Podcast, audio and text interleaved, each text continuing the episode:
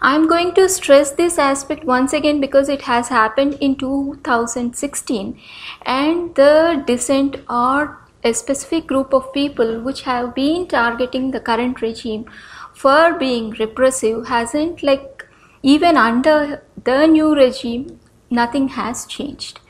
It the dissent has been there and they were having the space which they had earlier so coming to the things like why the dissent or the cry for dissent or repression is now hitting the headlines so, uh, so to say, the uh, the intellectual cabal or the leftists or whatever you can say, they were like really, um, men. What do you say? Flabbergasted at like uh, uh Narendra Modi's victory. Be, uh, and what has happened in 2014 is phenomenal in the sense like it was for the first time center of right party has come to power with absolute majority.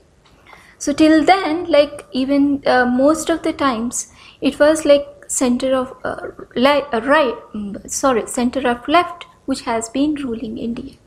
So it didn't make any much difference to this entire cabal.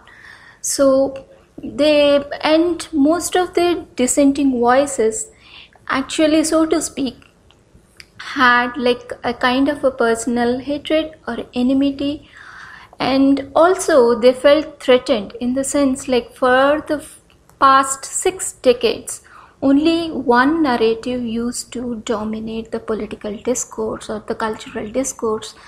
So to say every aspect of the governance or the administration so, I mean, it is like quite puzzling in the sense like for a country of 1.3 billion, it's like, uh, I mean, it's unimaginable that there, there can't be any alternative narratives. But uh, it so happened that for the past six decades, only one narrative has dominated. And all other narratives or the alternative narratives are scuttled and then they weren't given their space or they were forcibly restrained even sometimes. So that was the case and that meant uh, uh so 2014 has been the watershed moment for india i should say.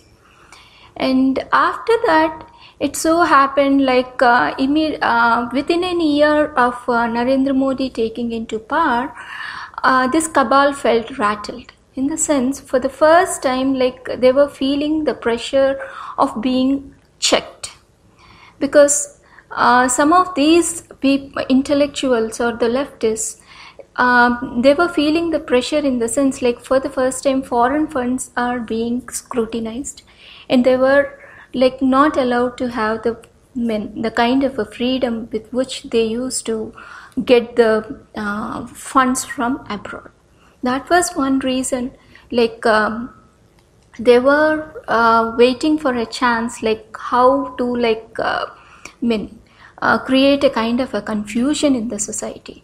Even before that even just before narendra modi can uh, could take oath um, media is flooded with so many opinion pieces and people warning them saying that country is going to face, go through dire circumstances and like um, there uh, and uh, uh, without even having an idea about how country is going to be administered they have passed out a blanket statements or sweeping judgments saying that like they they are going to be massive riots there are going to be civil disorder in the society law enforcement will be severely crippled and things like that. So that was the first alarm they have raised against this government, and after that it continued.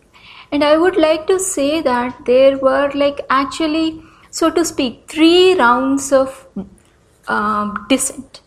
The first one I could say is like in 2015, which started with the award Wapasi movement so the award for Wapasi movement i should say because like uh, it was uh, uh, spearheaded by like Nayantara Sahgal uh, niece of uh, late uh, prime minister jawaharlal nehru. And like um, it's so surprising like uh, being a kashmiri she was never offended by the genocide against the kashmiris. Kashmiris were driven away from their from their places and then they are mm, made to flood away. But nothing has affected her. And uh, she has received Sahitya Akademi Award in 1986. And then just two years before, like uh, uh, Sikhs were like uh, massacred in the national capital region. But that hasn't even affected her. And little going back little uh, further, like even during emergency, like around 4.3 uh, people were sterilized. Even that couldn't like uh, really affect the conscience of these artists or writers or like um, film uh, producers who at once have like declared that country is going through the most intolerant phase or this was uh, or this is the most intolerant regime in the independent india. So around uh, 40 uh, around 50 people have like uh, written their sahitya Akademi awards saying that uh, the government is repressive and it's fascist and then like their conscience doesn't permit them to have this kind of an award. But surprisingly none of them have given back their financial incentives or perks from the government or none of them have resigned so to say. That has been the case. And uh, uh, and the cabal for the first time like had a kind of a success in the with this kind of a movement or the ripples which they have created across the nation in the sense like uh, uh, their voices were noticed even these things are being highlighted across national and international media there were debates uh, held wide wide range of debates were held discussing like whether india is really uh, uh, at the danger of slipping into an authoritative regime and things like that.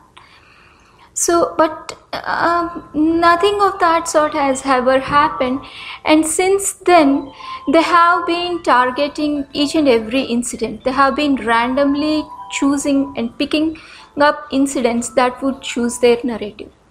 So, immediately after September uh, uh 2015, the first thing they have picked up was like uh, they targeted Maharashtra state government for imposing meat ban for eight days.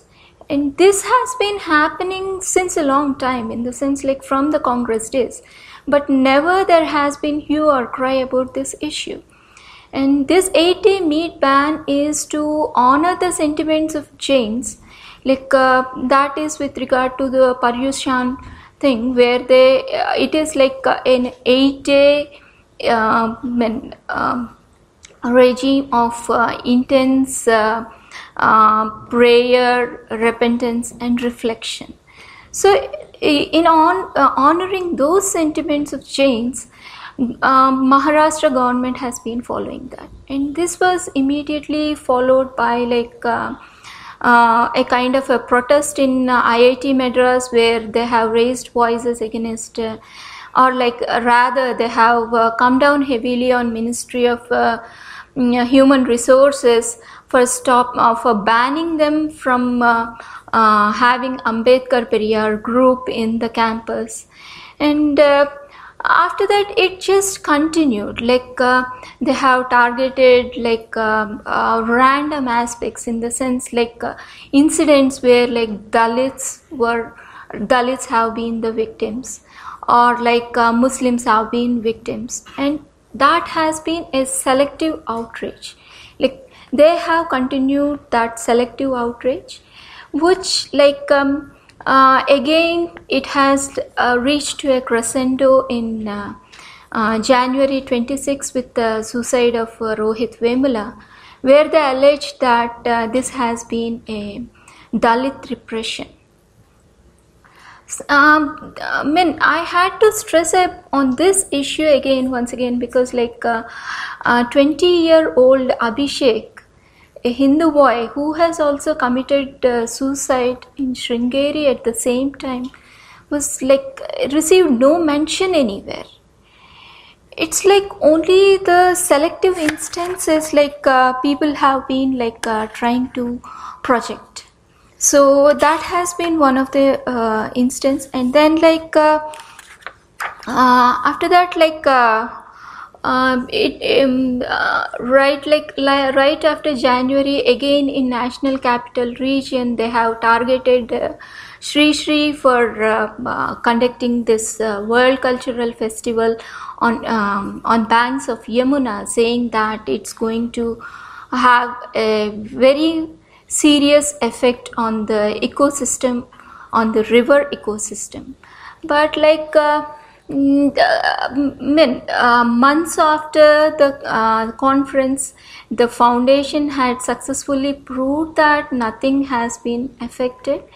But what remains is to say that like uh, their uh, outrage or like their angst with government has been so selective that has been always to foster their narrative or to present that like they have been facing that kind of a repression and things have changed in the present system